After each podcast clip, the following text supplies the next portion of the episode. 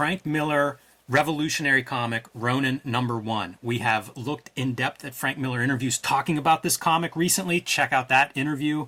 We have also looked at the Frank Miller Ronin artist edition previously. So both of those videos are available, but this is a huge, huge comic personally, and I think in the history of comics. Excited to dive into this one.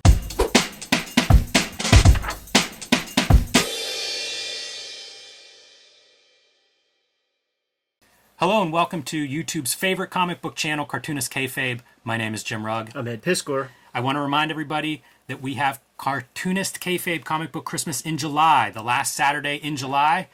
That is July 29th and this is the second year in a row that we have done Cartoonist Kayfabe Comic Book Christmas in July, where we invite our audience to take some of their best comics, their doubles, their comps, and put them in the little local lending libraries in their neighborhood. Then take a picture and share it on social media. We are trying to put comics in front of new readers, and we know readers use those little local lending libraries. So stock some good comics in there the last Saturday in July, and let's see if we can't grow some readers. We also have a Cartoonist Kayfabe Patreon that'll give you access to our videos early and in the case of the King Kayfaber level, you can also sit in on our recording sessions and uh, help us not miss any uh, bits of knowledge as we go through some of these treasures. So, speaking of treasures, Ed, Frank Miller's Ronin, uh, one of the books that first contact with Frank Miller as a reader. I tried to pick up The Dark Knight Returns at a flea market dealer. It was way too expensive for me at the time. First printing's over 100 bucks for the four issue run, but I gravitated to the visuals of those covers and I didn't know anything else about it except these look different than everything else. Luckily, it was a good comics dealer, and he said you could try Frank Miller with this book. Uh, can't remember what I paid, but probably two, three bucks, not very much. About cover price. This is from 1983, and it is Miller after Daredevil getting the keys to the kingdom in a lot of ways. A lot of creative freedom was given to him for this book, and in some ways he delivered, in some ways maybe it fell short. But I found it as one of the most exciting things I had ever seen in my life, bar none. Movies, television, books, anything you wanted to put against it. I had never seen anything like this in my life. I made a giant poster board uh, recreation of this drawing, which it kills me that I don't have that anymore, unfortunately. But I was just struck by what this book looked like compared to the other comics I was reading. And that was it. I started looking for more Frank Miller work wherever I could find it. Found a Dark Knight Returns trade paperback traded Rob Liefeld New Mutants comics for Frank Miller Daredevil comics, like I was hooked. So pretty excited to actually go through this first issue with you and kind of like imagine, you know, what this is like in 1983 when it comes out. Sure. You can see right off the bat, even the cover looks different than what we were used to. And we've been looking at various historical magazines that cover comics, and they're constantly talking about the price increase of comics 1983, I think comics were between 40 and 60 cents, somewhere in there. 250 for this one. This was, like I say, completely revolutionary, not totally successful, probably for some of those reasons, but nevertheless, it was Miller allowed to do some things in comics that weren't being done, and you can see it on display. One of the things he talks about in that previous interview with him is how most of the inking techniques of old comics didn't work anymore once you get good paper, and you can see him like, I got good paper. What can I do? Let's push the inking, and that's what I responded to as a kid the first time through. Yeah, absolutely. It's it's such a such a bleeding edge comic uh, for Frank Miller, but also for Lynn Varley because she has she could color this Dark Knight style. It's blue line, like she could have done that, but she's figuring out her process along the way. So it is very accurate to say that you just do not get Batman Dark Knight Returns if you don't go through the Ronin boot camp to get there. What a, what a workshop. You know, it feels like this is Miller getting his master's degree in a lot of ways in comics making and really trying some new stuff. And I linger on this cover just to show it off because we were looking at it before we hit record. And of course, you know, famously, this is the Teenage Mutant Ninja Turtles number one cover format. And in a lot of ways, that's the one I think of whenever I think of this format. You know, it was a knockoff of Ronin. Right. In so many ways, but it's also become the much bigger success than Ronin. And so you look back historically, and in many ways, it's the Turtles cover that that means something with this design. when you meet the Buddha, you got to kill the Buddha, man. I guess so. So let's dive in and uh, get into some of what we have going on. We didn't talk about it much in that Miller interview from Comics Interview, but he talked a lot about doing research on samurai just to kind of get a backstory on this main character. Right, but but it really it really is that it like if it falls short it's just like all the cool like most brutal stuff there's there's not really anything cultural in here except for like the the top tier stuff that almost everybody knows if you just watch a couple of movies. Yeah, it feels like it's. Um, I don't want to say superficial, but it, it definitely is sort of like uh, almost a caricature version of some of this stuff. Superficial is a great way to put it. To be honest, you know, it's not it's not it's not deep, uh, nor is it designed to be.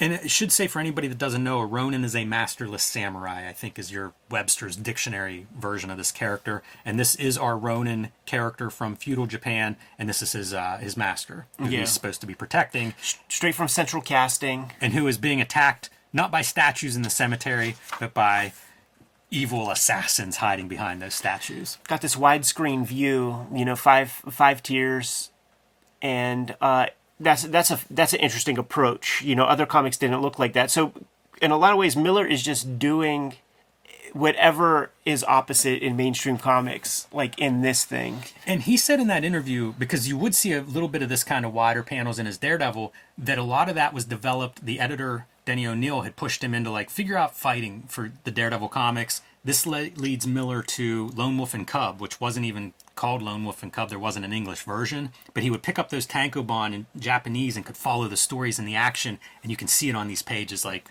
wearing the influences on his sleeves Right. but great page and uh, eye movement. Like I was so excited rereading this as you come down the page, and then our hero's almost off the page. Throw the sword back in. Let's go back in. Keep Right. those directional devices uh, moving with your reading. You got all the weapons from Ninja Turtles throughout these comics. So you have your sai, you have nunchucks, you you got uh, katana. And our uh, our young samurai gets rid of two of the assassins, but also loses his sword whenever he throws it through the second assassin. So the master's got to get his sword out and uh, save our young samurai from that last assassin. And we watch the master's sword drinks the blood. Yeah. And we get to learn about this sword. It's actually from a demon named Agate, who will be our antagonist in this series. And he explains that that blood keeps the demon at bay, but if you want to kill the demon, you're going to need an innocent's blood in that blade. when you see this kind of stuff uh, in the interview that we covered with Jim Salicrup and, and those guys talking to uh, Frank Miller pre Ronin or during Ronin, they mentioned Robert Crumb. Hey, you look at Robert Crumb, and if you fuzz out your eyes, man, just try not to think about the color. Those are Robert Crumb type types of strokes.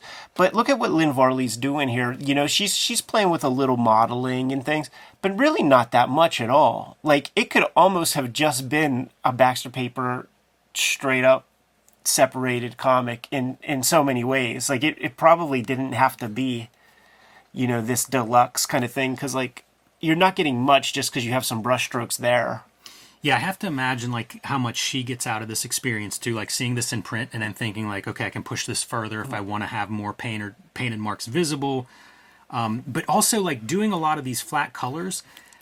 It's something that we see when we talk '90s digital comics coloring. Is that idea of like go subtle at first. Let's see how this works. Like slowly start to use the tool and what you can do with it, as opposed to like the full on check out all of these bells and whistles.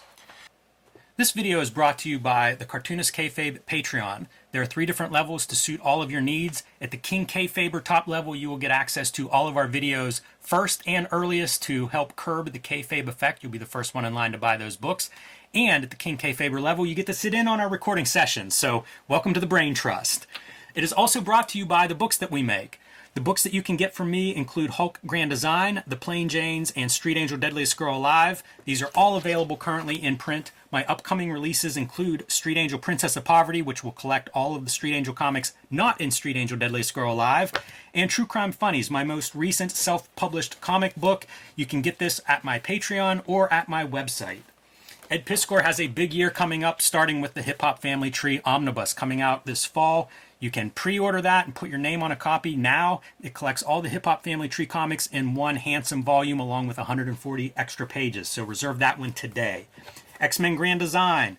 All three volumes of X Men Grand Design will be collected in one trade paperback this fall. Again, pre order that one today. Some of these Grand Designs have gone out of print, so this is a way for you to read X Men Grand Design conveniently. And the third season of Red Room Crypto Killers is currently being published. You can get that at your local comic book shop. There are also two trade paperback volumes in print and available for order wherever you buy books and comics. And now back to our video. How about this for your transition as you turn the page? So it's the same composition, but drawn differently and rendered differently as we go into the nighttime now in this uh, feudal kingdom.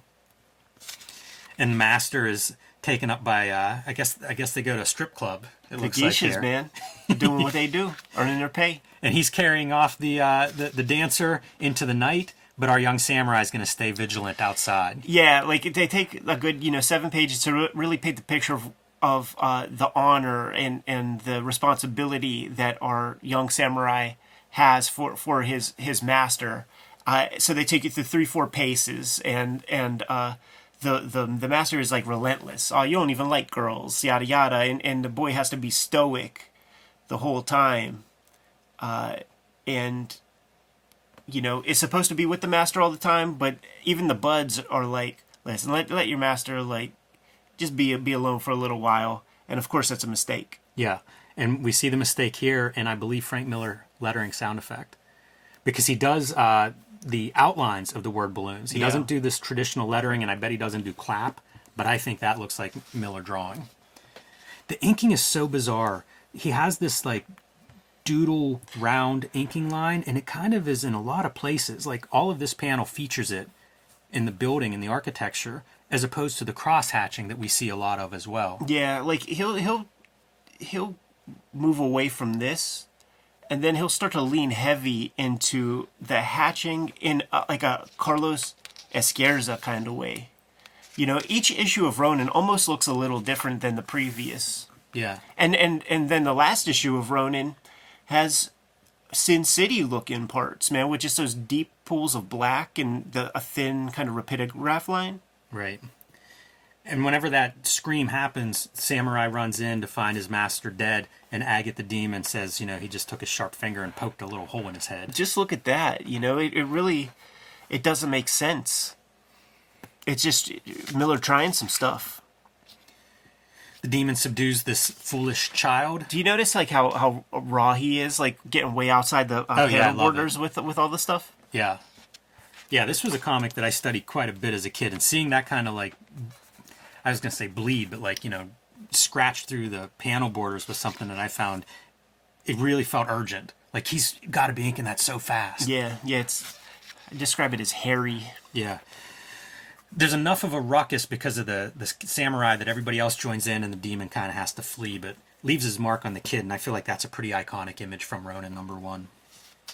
And it's Yeah. something that we're going to uh, use later on in this issue. you know, he was developing that style with that last issue of Daredevil, Right. Where there's all that kind of hatching and stuff, and I think it was um, Terry Austin Mm-hmm. who did the final application. So I'm, I'm thinking like we're seeing Terry Austin influence there, because it I mean that style was like so different than what Miller was doing with Klaus Janson on Daredevil before that. Yeah, definitely. I love this stuff. I was such a fan of this.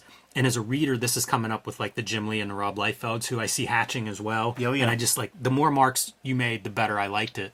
These are strange ink lines, you know, like the diagonal kind of almost almost ugly, uh, you know, scratches. Yeah, it's it's an artistic choice, and it would be something to ask him because because it it looks ugly. You know, it's like like like why? And and I'm not even criticizing it negatively. It's just I don't understand it. I think reading that interview and comics interview makes me wonder like how much of this is just experiment and R and D. Like, I can't imagine he and Lynn Varley doing something that looks like that after this. Right. But it feels like, what's it going to look like? How's it going to print? What's the paper and the the blue line method like? You know, what are we what are we going to get out of this? You know, it feels like a lot of this issue. I bet they scooped this thing up when it was printed. Yeah, and were and just, just like pour- taking pour notes and ta- you know, imagine the conversation they had when this issue came out, like over dinner or whatever, of like, let's break this down. What works, what doesn't, how weird it is. And imagine all the fellow professionals picking this thing up and being like, what the hell is this? Yeah, it- that's that's pretty much what people say. Like no, nobody. This is. I've never heard this described as like their their favorite Frank Miller work. Right. Now now we're stepping out of uh, Goseki Kojima and into Jean Giraud. Yeah, and we're going to see this transition of eyes as we go from like one character or one time period to another. The transitions are pretty neat. You know, I see certain Alan Mooreisms and Will Eisnerisms, and just this idea of like how do we cross cut from one scene to another, especially across, you know, a thousand years or so. Weird fucking comic, man. Super weird. Super weird. I mean, look, this is Miller finding European cartoonists and Japanese cartoonists and like synthesizing like you know his mind being blown by these different approaches to making comics Yeah. so far outside of the norm of what a marvel dc if that's what you were used to both of those influences would have just been like again what the hell am i looking at Yeah. See Lynn doing some play. Yes. With those eyes, changing the palette. Now that we're in this cooled, antiseptic, this is the color of like hospitals back in that era. You know, like all those gowns and shit would be that kind of mint green. That's so interesting because you think of like this is high tech right Right. this future tech but we don't have like the apple white tech kind of Yeah, no, stuff no THX one one three eight type tech. It's it, that's always the funny thing, man. It's always um, it's always like alien, like where where it's like chunky wires, machinery. Speaking of machines, we're going to cut from the inside of this high tech lab to this is New York City in Frank Miller's future. Yeah, dude. And whenever we get these two page spreads, that's when he busts out the duotone boards, man. That's what we're getting up here for the atmosphere and shit. And he and he uses that motif through the entire book, through all five, six issues. I didn't even put it together, but he's drawing like this cross hatching on the duo shade boards. Yeah, yeah. So it's really creating that soupy, soupy atmosphere. And then putting Lynn to work, you know, Lynn, give me all of your most diarrhea ish colors because it's a dystopian world out there right now. I look at this spread and I see Vince Locke Dead World. Sure. And I look at this one and I don't even know what I see. This is so bizarre to me. It, it feels Teenage Mutant Ninja Turtles esque, which of course comes later. And then, you know, combined with that European influence of Mobius with these kind of amorphous shapes for architecture. I think of Akira. That was out. Also playing with like two big spreads as we're transitioning from that opening setting and now we're going into this apocalyptic future world and two big spreads something that he gets to play with because of page count and, and some of the other differences in this comic compared to the t- this is page 18 Yeah, pi picture So- picture worth a thousand words type shit. Like, y- you don't need one caption to communicate where that is and like what the dire straits of of that universe. All right so once we're inside we got to tell them about just how secure this place is because street gangs have been trying to break in and you know it's high tech like everybody wants this especially in a desperate future world these screens of like a computer person Yeah, a voice and intelligence in the computer kind of fun to see like an 8-bit version before we even had that figured out yeah, for sure, man. I mean, this this is uh he created Max Headroom basically. This was a page that we saw partially done in that comics interview. Uh, kind of surprised by varley's choice of white for that panel. I think it works but it makes me wonder if that's what miller had in mind since he did put a border in it you know? It's not like it's an open panel. No, yeah, yeah. It speaks to the antiseptic, like uh, all eyes on him, kind of kind of uh, gimmick. You see some of the green light coming coming off onto our guys there, but our dude is basically uh, a, a Thanksgiving turkey with a human head on it, man. No arms, no legs. So they're they're uh, dabbling in cybernetics. That's that's that's what uh, this facility's about. Yeah, that's exactly what's happening here. And that is kind of the big breakthrough tech wise. And now we're going to do another transition. Yes. Because he's been dreaming. And uh, he's going to talk to his his robot master about those dreams. And he's going to basically fall asleep and enter that dreamland. So you see the cross hatched eyes as we transition back in time. and and you see like this kind of stuff you see it you know like like when you look at it in black and white like goseki kojima thick with hatching mm-hmm. and and that's totally what he's trying to do with this kind of stuff oh, yeah. Influence is very clear, center of the page here. right So our masterless samurai now has been wandering around for years developing his skills because he is building to a showdown with his his long lost master's demon. He's going to go avenge him, but before he gets there, he encounters this this woman who isn't totally innocent but has been kicked out by her husband because this is not his child. yeah And then again back to these thugs. They're going to have their way with her until our Ronin shows up and saves the day. And you get your manga reference there very very quickly. Considering the way manga works, it's interesting what Miller gives two two page spreads to and what he goes through in a couple of panels. right You know, if you look at those Lone Wolf and Cubs, this kind of an interaction might be several pages, might be a chapter. It's true. He's still bound by certain constraints because all of these issues are 47 pages. So whatever that is times 6, like like that's the amount of pages that they were willing to commission. And uh, the way they work, you know, like they know that they're jacking you, they know that they're juicing you. So like you can't say, "Oh, I'll just do this extra page for free" or something like that. They they just won't do that. Uh, so he was still bound by stuff. It's really when Sin City comes along that he can really open things up however he wants. But there's still some constraints. This is kind of a fun motif of the dead samurai. The dead master is still talking to him, this time appearing in this fire, but it's very similar to how we see the future computer screen talking heads. Right. You know, from a visual standpoint, almost drawing it the same way. And we get to hear kind of his plan that he's going to go confront Agate the uh, the next day, and he does have a plan. The master reminds him, "Got a drink of innocent blood, or that sword's useless." First guy he encounters this guard of four armed rat. How much does that feel like? Hey, uh, Kevin and, and Peter, check this out. Yeah, put this in your comic. The only thing that could make it better is if like each arm, each hand has a, a different turtle weapon. It would be cool. I love this character and the design, though. Me too. And as they get into the fight, cuts off one of his arms pretty good, but then uh, loses one of his arms. And I just love this kind of like the weight and everything. You know, the one-armed swordsman Yeah. really, really spoke to me. Yeah, it, it really sticks out because there's not much like that in this comic. If there was more like that, it would be fun funner to read. Yeah. Um, we've gone now to this vertical selection of panels. And again, there was a little bit of this in Daredevil, so not completely new, but a contrast from the previous fight scenes that were all the horizontals in this issue. Uh, you know, good storyteller. Let's let's change it up. Let's give some variety, and let's keep us moving through these fights. He's think, he's certainly thinking in spreads. Yes, yeah, which would have been a novelty at this time.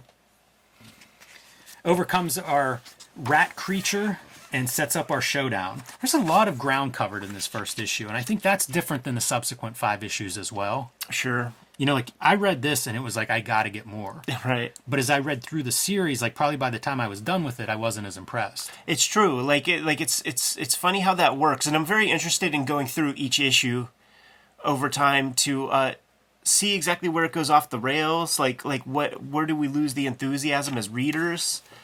Uh, maybe we'll be surprised. Yeah, it's true.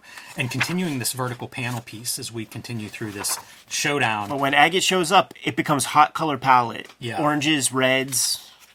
And there's your innocent blood, right? He copied that. He who he copied out off uh, uh that one New Mutants comic that I was reading at yeah, the that's right. That's right. I was so mad because I had read this comic way before that New Mutants, and I was so mad whenever I read. I think it's New Mutants '98. I think it's 100. Like, how can you just copy that spread? And it didn't seem like anybody else cared, or maybe knew it, or whatever. Imagine trying to explain my outrage to my friends who don't even read comics. Oh, I know. I know they mean. weren't interested. Yeah. but I was furious. Uh, nevertheless, that's his plan for Innocent Blood is himself, and also he's thrilled that you know he finishes his masterless. He avenges master. You know that was his whole samurai purpose. But unfortunately, it takes a minute for everybody to die, and a curse is put on him by the demon. Yeah. Which brings us back to this future and this guy who's having these dreams and not sure really like what does it mean. It seems so vivid. Yeah, a little Thanksgiving turkey with a body, with, with a head. So, our know it all, essentially the internet, our mother box, explains that that sword was found recently and struck with a laser. And long story short, the demon is here. He's coming to get it. That's that's cool, man. That screen with the with the like interlaced lines. Yeah, it's a pretty neat effect. Like I said, whenever we're seeing the flashbacks and there are little images that almost like foreshadow this. Yeah. You know, that, that same kind of visual There's style. A, there's a Ditko aspect to that face right there. what do you think it is? Then? It's the eyes. I guess it's always the eyes with Ditko, right? There's a lot of Ditko in Miller. And the scar is now opening up on, on her face. Mm-hmm. Just like the Ronin. Yeah, this is just the weirdest thing where where Billy turns into the like like that. That is so far out. Because then what happens to our little turkey body guy? Where'd he go? Right. Well, he becomes the the cybernetic, right? Like he the the limbs and things. Is is is Billy? Yeah, I don't know actually. Yeah, it's Goofy. Demon is making it through everything, uh, despite the security agent saying, you know, he won't get through this, he won't get through that. Yeah. Takes her eyes away as he goes from Eagle into crashing whatever this is, some cybernetic womb where uh, Billy is located. And look, we've changed the drawings of Billy again too. So now we're away from the cross hatching, and you start to see some of the marks that we would see in Sin City. It's true. Again, I can't imagine what this is like in 1983. That's so disturbing. Poor Billy. Yeah, it That's doesn't just- look too good. That's just awful, man. Like, what's that gimmick in the middle there, dude? it's a real John Holmes type character. That's his umbilical cord. But you see his hands forming, so it is cyber. You know, he is basically becoming a cyborg. Right. Yeah, no, of course. Yeah, that's how the arms and stuff get there. But then he just turns into uh, the Ronin. Yeah, it's true. Um, I love that it's yet again like another visual style. Right. Probably heavily influenced by the heavy metal stuff, the European stuff, because it's mostly line art, and then it's give Lynn a palette to, to play with. And we made mention of that. Like, that is just scribbles. Really cool. And I don't think we saw much spatter in comics back then. There's a lot here. But in that interview, Miller talks about learning to ink, you know, on this book, and you see him doing a lot of different techniques. And the truth is, he didn't even learn on this. Like he did all all these pages, and he still it's never found something that that he was like really comfortable with. You know, what's the next thing we're going to see him do? Maybe Elektra Lives Again, where he's doing the clear line after getting some influence off Geof Darrow. You know, it's it it's it takes him it takes him ten years to to to learn to ink. And the demon likes this future New York. He's pretty happy with uh, where the sword has brought him. Meanwhile, we're in the sewer as we get our first look at what Ronin looks like. That's the cover to my TPB. It's it's on the floor over there if you want to grab it. Yeah, and this is probably something that a lot of people have seen this version of. Yeah. I think um, I don't know when this is from, but I feel like this there were a couple editions that had this cover. Yeah, mine is a third printing. Wasn't that easy to find. Like I said, whenever I got this first issue, it took me a couple of years to track down the entire series. And I think there had been collections at that point, but I didn't see them anywhere. You know, they may have collected it sometime maybe around Dark Knight Returns, Yeah. but didn't sell a lot or sold out of them or something because I did not see Ronin in the collection for a long time. Yeah, I will tell you that I that I did get this at Walden Books. Oh, Like, wow. Like at at Century Three Mall. Uh, it was one of the very few. They had you know a, a shoebox amount of space, like that width of uh, books. They did not have Watchmen. Like I feel like those kind of perennials, they would come and go. Like when they come in, they disappeared. They did not have Dark Knight Returns. Uh, I remember the uh, the Alien Mark uh, Nelson collection. I remember Arkham Asylum, uh, and uh, and this was certainly there. Yeah, and you can see capitalizing on Batman: The Dark Knight Returns. Yeah, and it's so funny because that just meant nothing to me. It was when I start getting Wizard and, and I start like reading interviews where I'm like, man, this Dark Knight Returns sounds important. I better go check that out. Did you buy this on a whim? Like, did you see it in Walden Books and go, "It looks cool"? Yeah, yeah. Like there was no, there was nothing. I didn't know Frank Miller uh, in in any major way. Yeah, I don't, I don't, I don't know. I think it was just, it was just comics. Like It's a let me just get weird looking comics. book. Outside yeah. of the context of like Frank Miller and Dark Knight Returns, that is a strange looking book. Yeah, I, you know, maybe the ninja aspect got me. So this is Ronin number one. I bought it basically as a failed uh, attempt at Dark Knight Returns. Guy sold it to me. I fell in love with it. Yeah. The art just looked totally different, even in the uh, early '90s, than anything I was seeing. And um, I don't know if I'd have gotten issue two or three or something like that, that I would have had the same reaction because of the ninja stuff, the samurai stuff. This was really easy for me to get into. Yeah. and it that's not a part of really the the overall book. No, it's true, and uh, I think that with all that I said about the superficiality of of his Ronin Samurai Master stuff, I think I would have liked it more if he just kept it back in feudal Japan and none of that Mobius shit. It was my favorite part. Yeah, yeah, yeah. Like, like it, it just it just starts to kind of plummet afterward. I'm sure that what I think about this book too is so different now because I look at it and I think it's this young guy that's like trying all this stuff, you know, like puts in his time on Daredevil and then gets a key to something. Yeah. And just runs wild. You know, this is like you gave him the Ferrari to take out for a spin and he went bananas. Um, I appreciate that part now. I don't know how successful it is as a narrative for everybody, but as a young artist that's very ambitious, that's what I see and respond to now in, in Ronin. Yeah, it drops off. Here's what I remember, man. It drops off when you hit chapter two, but then there's like a steeper plummet by like say issue five or something. Like like it, it drops off pretty pretty far compared to like where we were from per per my rec- recall. It's been a long time since I read this, but we got this channel. There are six issues. We have them. I'm interested in uh, checking them all out. I think it's a really, really important book, uh, creatively, historically, and I don't know if it's always thought of that way. Right. But man, it, it did a lot of stuff for the first time.